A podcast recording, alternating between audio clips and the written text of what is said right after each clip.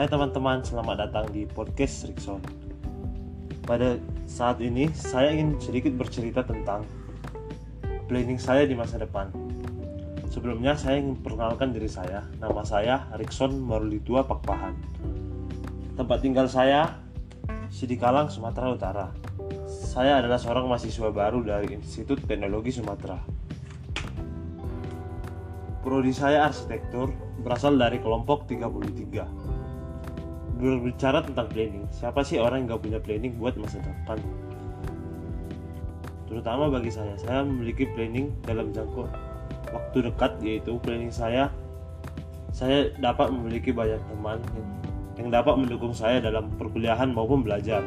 Dan kemudian saya dapat bergabung dengan organisasi-organisasi baik dalam kalangan remaja maupun dewasa sehingga saya dapat dapat mendapat banyak pengalaman yang membuat saya semakin termotivasi dan dapat juga mendukung saya dalam hal belajar maupun perkuliahan.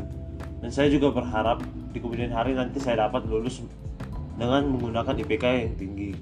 Kemudian planning saya dalam waktu jangka panjang yaitu saya dapat diterima di perusahaan atau PT terbaik dan sehingga mendapat jadi arsitektur terkenal.